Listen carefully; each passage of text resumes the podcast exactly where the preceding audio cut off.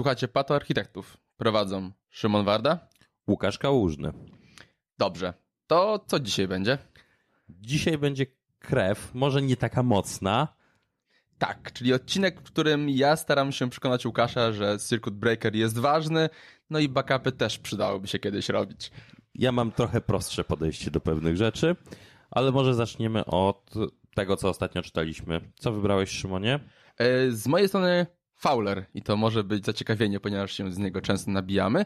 To, że się nabijamy nie oznacza wcale, że nie czytamy, bo wpisy bywają naprawdę niezłe. E, I tym, tym razem ciekawy artykuł o vendor lockingu i wielu wymiarach, jak, jak można spojrzeć na vendor locking. E, o tyle ciekawe spojrzenie w kontekście chmury i od tego, że tak naprawdę z vendor lockingiem jest tak jak z zasadami Solid, zawsze jakiś będzie i od tego nie uciekniemy i zależy jak spojrzymy, to to jest po prostu kwestia decyzji architekta. W którym momencie decydujemy się na jaki vendor locking, czy jest ok i czy to jest zgodne z polityką firmy. Podasz jakieś przykładowe vendor locki, bo ja też to czytałem i jest tego sporo. Jest tego sporo, tak. Pierwszy, vendor locking, ten, który chyba znamy najbardziej. Product locking, version locking. Ten widziałem, on naprawdę potrafi boleć, że mamy wersję, którą modyfikowaliśmy bardzo customowe rzeczy i okazuje się, że nie przemigrujemy się już na aktualniejszą. Bo były breaking changes w API. Tak. No i nie podbijemy się do nowszej wersji. To chyba najczęstszy lock wbrew pozorom. Tak. I, Poza... i często przy SAPie występuje, bo się go customizuje. Tak, to przy SAPie masz rację, często to widzę. Y, z vendor i product lockiem jeszcze dla mnie jest, y, tak jak ty mówisz jeszcze o version, to przy bazach danych często występuje ten vendor lock wejścia w bardzo komercyjne rozwiązania. Mam na myśli SQL-a albo wynoszonego y, pod piedestał całego Oracla. Oczywiście, że tak. To jest naj, chyba najczęstszy locking, jaki widzimy w organizacjach, że mamy bazę danych i po prostu z niej nie zejdą nigdy. E, mamy architecture locking, czyli cały, jak weszliśmy w pewną architekturę, serwisy, SOA, cokolwiek, to przez wiele lat z tego nie wyjdziemy. Tak to bywa. Platform, skills, czyli rzeczy miękkie już. Jeżeli zespół cały nauczyliśmy na przykład też my, chociażby Oracla, to nie przemigrujemy się nagle na SQL serwera z prostego powodu. Ludzie go nie znają. Trzeba zbudować kompetencje. Tak, nauczyć się wszystkich painsów, gainsów i to zaczyna być dłuższy proces. Legalny, to jest często widzimy na przykład, że pewna firma nie może wejść w danego vendora, bo na przykład prawo jej nie pozwala, bo na przykład współpracuje umowy i tak dalej.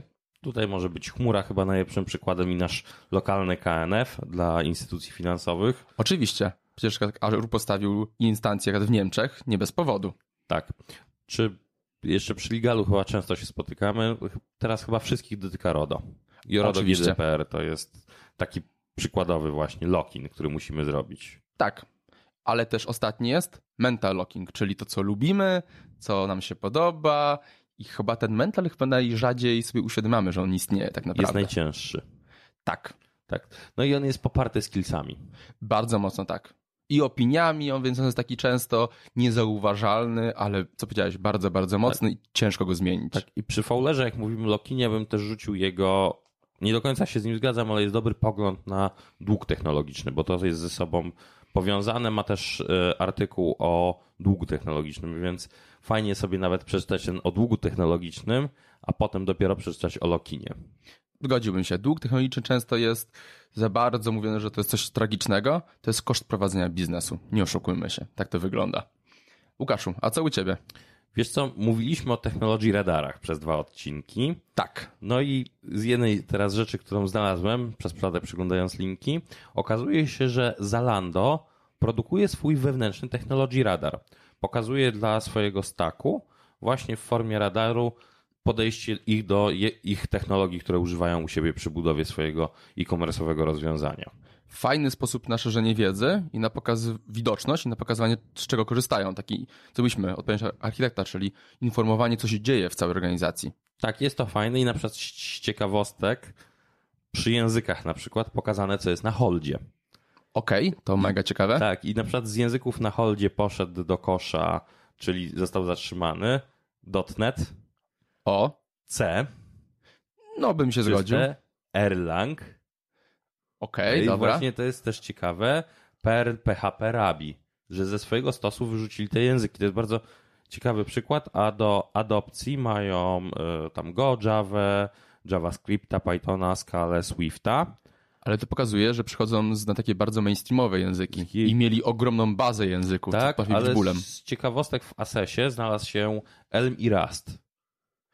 Czyli To jest właśnie iteracja. Takie, tak, właśnie takie trochę iteracja, trochę wskakiwanie e, w hype traina i z ciekawostek jeszcze przy e, data managementie, bo oni mają troszeczkę, e, zmienili swoje podejście też w radarze, czyli mają frameworki, infrastrukturę, języki i data management. Nie dziwię się przy tym, co oni robią. Tak. I z ciekawostek jest wyrzucone u nich na holdzie jest wyrzucony właśnie Oracle, o którym wcześniej wspomnieliśmy teraz przy twoim, tak, ale jest wyrzucony na przykład MongoDB, Zookeeper, HBase są wyrzucone jako holdy. O, ale to takie właśnie starsze technologie, bo jednak Airbase już trochę ma, Zookeeper też już trochę ma, więc Mongo też już nie jest najnowszym produktem. Tak, ale właśnie jest to, wiesz, wyrzucone, przy czym y, mają wrzuconą kawkę, która też Zookeepera potrzebuje przy klastrach. No Więc Tak. no, takie ciekawie, ciekawie to wygląda. Czyli samego Zookeepera nie, ale jest do kawki, jest y, ok. Więc bardzo ciekawie to pokazuje, pokazuje właśnie, że można w ten sposób w firmie też wykorzystać to do pokazania staku technologicznego, którego używamy. W software house'ach może być to ciekawy sposób komunikacji, co będziemy w, możemy w projekcie użyć, czego nie mamy już używać, czy jeżeli wytwarzamy u siebie w firmie oprogramowanie. Jasne, fajny sposób przekucia wizji firmy, gdzie ona chce być, na konkretne kroki dla ludzi, w co warto inwestować, gdzie Tak. warto iść i w czym będziemy się zajmować w najbliższym czasie. A czego nie dotykać przy nowych rzeczach albo kiedy robimy refactoring zmiany?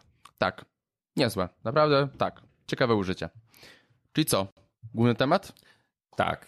Czyli będziemy rozmawiać dzisiaj o Circuit Breakerze. To troszeczkę Szymon mnie będzie yy, strzelał, tak jak wcześniej powiedział, że trzeba go robić wszędzie tak jak jest z backupami. Ja mam troszeczkę odmienne podejście.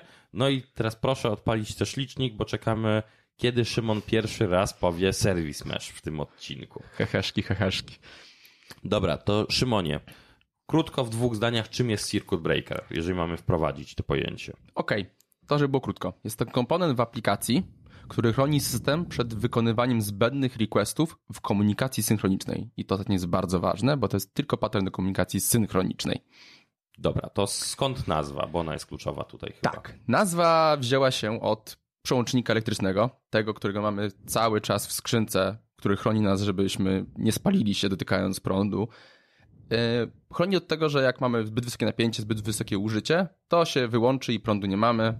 Przełącznik z powrotem i prąd znowu jest.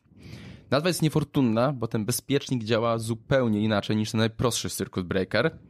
No ale jak to często bywa w IT, zobaczyliśmy coś, jest pewna analogia, to wykorzystaliśmy, a potem realne użycie tego, jak to działa, jest trochę zupełnie inne.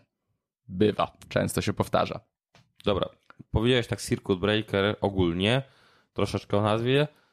Pewnie mamy więcej niż jeden typ, bo mamy w naszym świecie mamy pełno abstrakcji, pełno podejść, więc pewnie ta filozofia też jest zmieniona troszeczkę na ileś odmian. Tak, ona ewoluowała dość mocno i idziemy takiego najprostszego circuit breakera, który znamy w aplikacji. Krok wyżej w rozwoju mamy distributed circuit breaker i tym już najwyższym niejako poziomem rozwoju jest overload circuit breaker, który jest najbliższy analogii prądowej tak naprawdę. Więc no, tego trochę jest. Dobra, to jest to.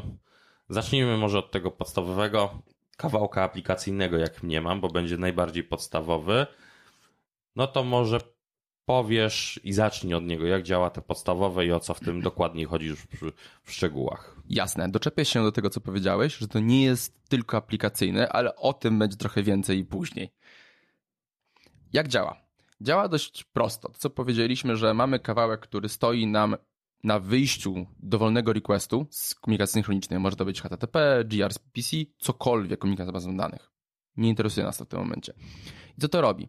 Jeżeli na przykład ostatnie pięć requestów się nie udało, bo serwis po prostu rzucił wyjątkiem, to czy jest sens robić szósty request? Nie ma. Czemu nie ma sensu? Bo będziemy czekali, tworzymy dodatkowe obciążenie w systemie, my czekamy, więc te requesty, które czekają na nas, też czekają i nagle tworzymy na przykład taka fala zwrotna, która buduje się, buduje. I z takiego prostego czekania nawet może okazać się, że tu mamy 200 milisekund, na początku samego requestu będziemy mieli dodatkowe, dorzucone, dodatkowe, załóżmy 5 sekund, a 5 sekund to jest dużo naprawdę i to jest, może się mieści w timeoutie. Okej, czyli też chcemy zrobić e, fast faila, żeby klient przy synchronicznym zobaczył, że nie działa i już, jeżeli lecą następne. Tak, oczywiście. I żeby klient jako klient, ale też żeby, nasze serwisy nie czekały, czyli żeby nie trzymały wątków i tak dalej, żeby nie zżerać dodatkowej mocy obliczeniowej. W kontekście stanów, bo Circuit Breaker ma stany.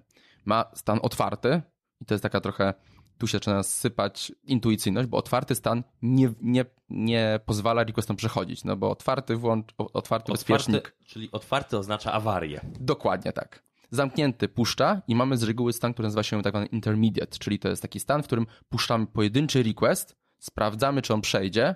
Jak przejdzie, to puszczamy pozostałe. Jak nie przejdzie, to dalej jesteśmy, jesteśmy otwarci. Czy ten intermediate, on ma też chyba trochę inną nazwę, bardziej popularną, y, half open, półotwarty. Tak, też się zdarza generalnie. To często zależy od bibliotek, kto ma jak zaimplementowane. Zgadza się jak najbardziej. Ten half, często staram się go nie używać, bo on mm, tak czasami średnio ludzie rozumieją, co znaczy ten half. Tak naprawdę. Czyli ten, y, ten y, stan półotwarcia, ja jestem nauczony half opena z, z klasycznej literatury, to przy tym half openie również oprócz requestów możemy robić health checka, jeżeli jest jakiś endpoint. Tak, możemy sprawdzić, co się dzieje i możemy weryfikować, czy w ogóle jest stan te kolejne requesty puszczać. Nie musimy jeszcze puścić request jako takiego. Możemy też asynchronicznie badać, czy w ogóle serwis żyje, jeżeli sam request jest dość kosztowny. Tu już dużo wchodzimy w implementację i circuit breakery się rozwijają dość mocno w kontekście szczególnie niektórych mikroserwisów i dzieje się. Dochodzą kolejne nowe feature'y. Dobra, to jeszcze czemu jest ważny? Czemu powinniśmy go używać z Twojej perspektywy? Jasne. Dla mnie największym takim elementem, który regularnie przypomina mi, czemu Circuit Breaker jest ważny, to jest ile razy wyjdzie postmortem analysis, czyli dokument opisujący, czemu coś nie zadziałało u wielkich dostawców chmury albo w wielkich systemach.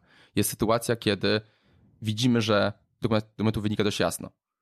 Jeden serwis nie działał przez 5 minut, został naprawiony i potem przez kolejną godzinę szła taka fala zwrotna, cascading failure, które już nie dało w żaden sposób zatrzymać i ona po prostu złożyła cały system po prostu.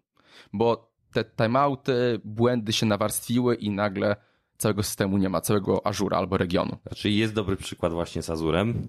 W Azure AD doszło do fuck-upu w, podstawowej, w podstawowym regionie, gdzie jest trzymany Azure AD, wyleciała serwerownia, mhm. wyleciał -hmm. region, a w tym czasie zapasowa była akurat w trakcie upgrade'u instancji i innych rzeczy i disaster recovery dostało DDoSa od klientów.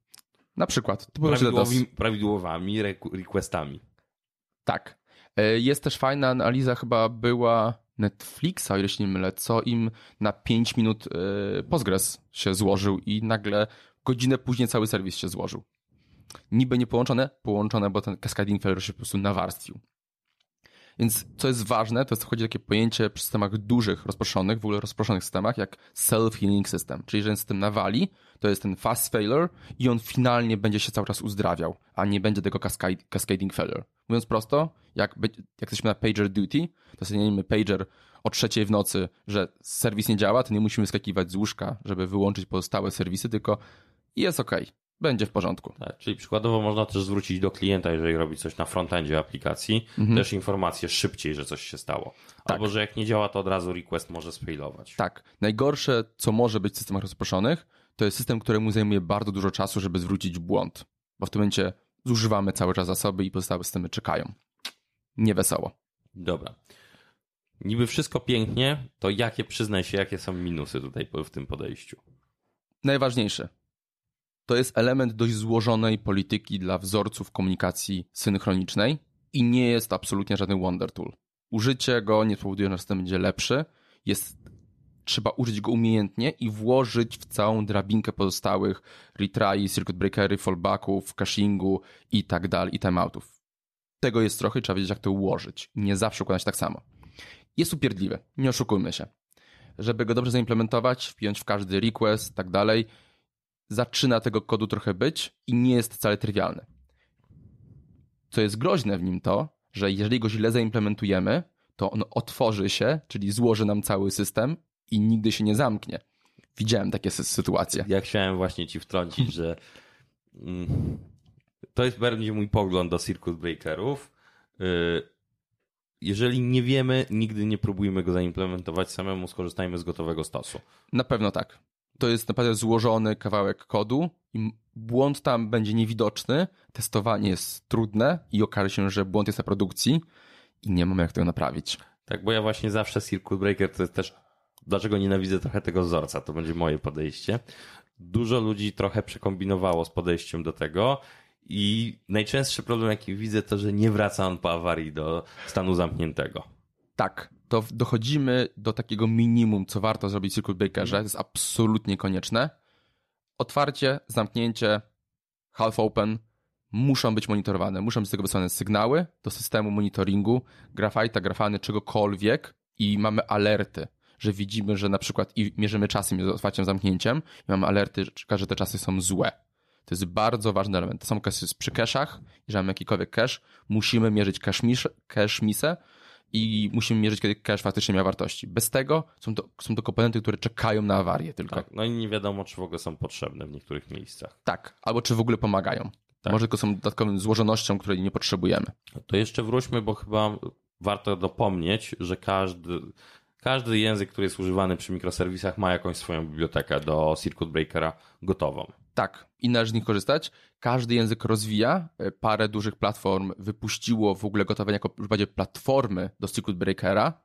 W dotnecie najprostszym jest Poli, który pokazując jak ważny jest cały, całe mechanizmy komunikacji synchronicznej to jest to, że cały .NET Core obecnie zaadoptował w HTTP Client Factory miejsce na wpięcie mechanizmów, żeby on był, one były aplikowalne na poziomie globalnym, że jeżeli ktokolwiek potrzebuje HTTP klienta, to dotyczy dostaje HTTP klienta z całym mechanizmem retry i ca całych policji, właśnie circuit breakerów out of the box. Nie musi być tego świadomy i to jest najlepszy sposób na używanie takich mechanizmów. Deweloper nie powinien być obciążony koniecznością implementacji tych polityk w każdym miejscu, gdzie wykonuje HTTP request. To nie ma sensu i jest zbyt dużym kosztem, szczególnie utrzymaniowym. Dobra, to trochę przechodząc dalej, ja taki pierwszy problem, który widzę, to, że to nie będzie zawsze wszędzie pasowało. Na przykład dla mnie scenariuszem, gdzie może circuit breaker nie pasować, szczególnie wewnątrz naszej aplikacji, będzie to, kiedy nasza usługa jest za load balancerem, czyli nasza komunikacja będzie, będziemy się łączyć do load balancera, który może ma na przykład health checki, ma swoją bezwładność i tam circuit breaker może przeszkadzać. Takim chyba dobrym przykładem będzie Kubernetes, gdzie te instancje naszej usługi są ukryte za wirtualnym serwisem obsługiwanym przez Kubernetesa. Jak najbardziej. Kubernetes dość sporo namieszał w kontekście właśnie wzorcu komunikacji synchronicznej, ale to wracamy do takiej ogólnej dyskusji. Czy w ogóle dyskusja o architekturze aplikacyjnej ma sens bez znajomości architektury wdrożeniowej? kiedyś miała, po prostu była kwestia dodajemy kolejną maszynę wirtualną, ale takie systemy jak Kafka, systemy jak Kubernetes całkowicie zmieniają podejście i to, co możemy bardzo łatwo osiągnąć w, na poziomie infrastruktury, nie ma sensu tego reimplementować w aplikacji. Tak, w kontekście Kubernetesa zaczyna być to bardziej skomplikowane. E, co się dzieje tak naprawdę, to przy load balancerze, systemie, systemie z load balancerem, na pewno musi mieć inne zupełnie wartości progowe circuit breaker jak najbardziej ma sens, ale w tym kontekście też load balancing i monitoring staje się jeszcze bardziej ważny. No dobra, to jak zaadresować troszkę, bo wyminęłeś trochę moją odpowiedź. Aj. Jak zaadresować tak naprawdę problem, jeżeli mamy wiele instancji w środku, bo nie mówię o zewnętrznych API, tam jest zupełnie inne podejście przy zewnętrznych uzłach, to jak zrobić to według Ciebie prawidłowo Circuit Breaker, jeżeli mamy wiele instancji? I tu zaczyna być skomplikowane, bo jak to powinno być zrobione? Przede wszystkim podstawowa zasada. Circuit Breaker powinien być przypisany do konkretnej instancji aplikacji. To jest bardzo ważne, ponieważ co Circuit Breaker sprawdza? Czy dana instancja nie działa? Czyli teraz co się powinno dziać? Przede wszystkim mamy ogólnego retrya, który iteruje się po kolejnych, kolejnych instancjach aplikacji i sprawdza, czy tam może wykonać połączenie. Czyli tak naprawdę obudowujemy polityką retryową, która też jest bardzo istotną polityką w kontekście komunikacji synchronicznej, i iterowanie się po kolejnych maszynach i sprawdzenie, czy one działają. Ale do tego potrzebujemy service discovery, potrzebujemy zwracania listy wszystkich, wszystkich instancji danego typu i musimy więcej logiki zaszyć w naszej aplikacji. Coś no, kosztem czegoś. Tak, ale powiedziałeś, że mamy gotowe też rozwiązania, tak jak na przykład Poli. I w sumie też powiedziałeś o HTTP Retryu.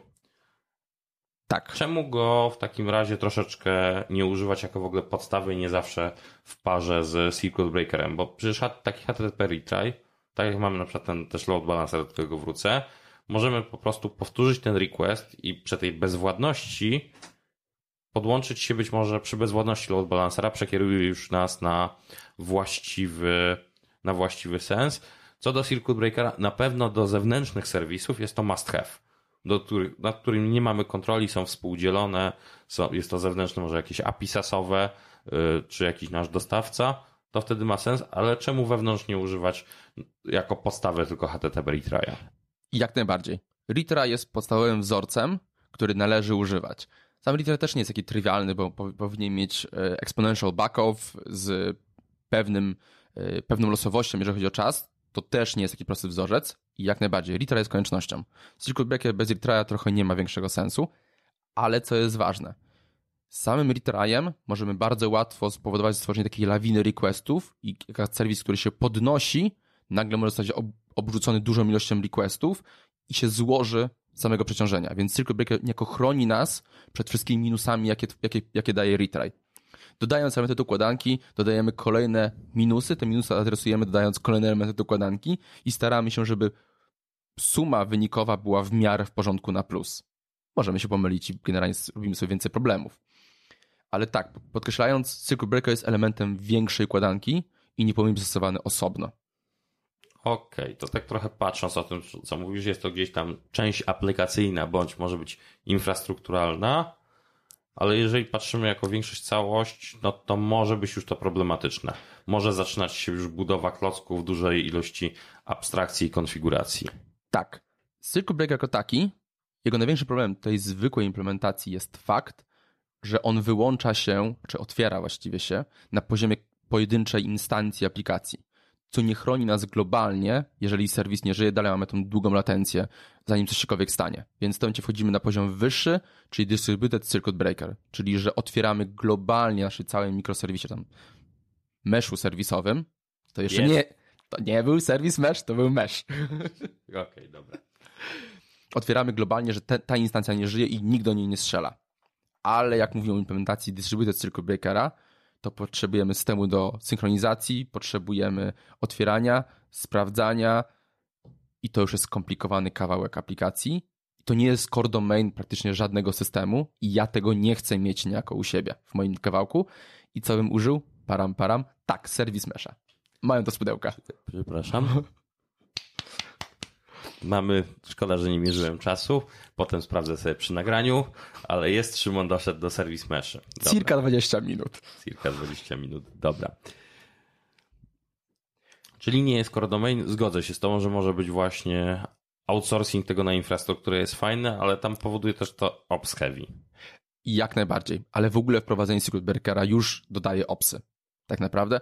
Ale znowu, patrząc od drugiej strony, kontrując, czy możesz zbudować system rozproszony, który nie będzie ops heavy. Rozproszenie dodaje to, że musisz monitorować. Nie, to tak, to się z tą zgodzę. Ja mam też troszeczkę inny pogląd, jak mówimy o robieniu układanki, w szczególności przy distributed.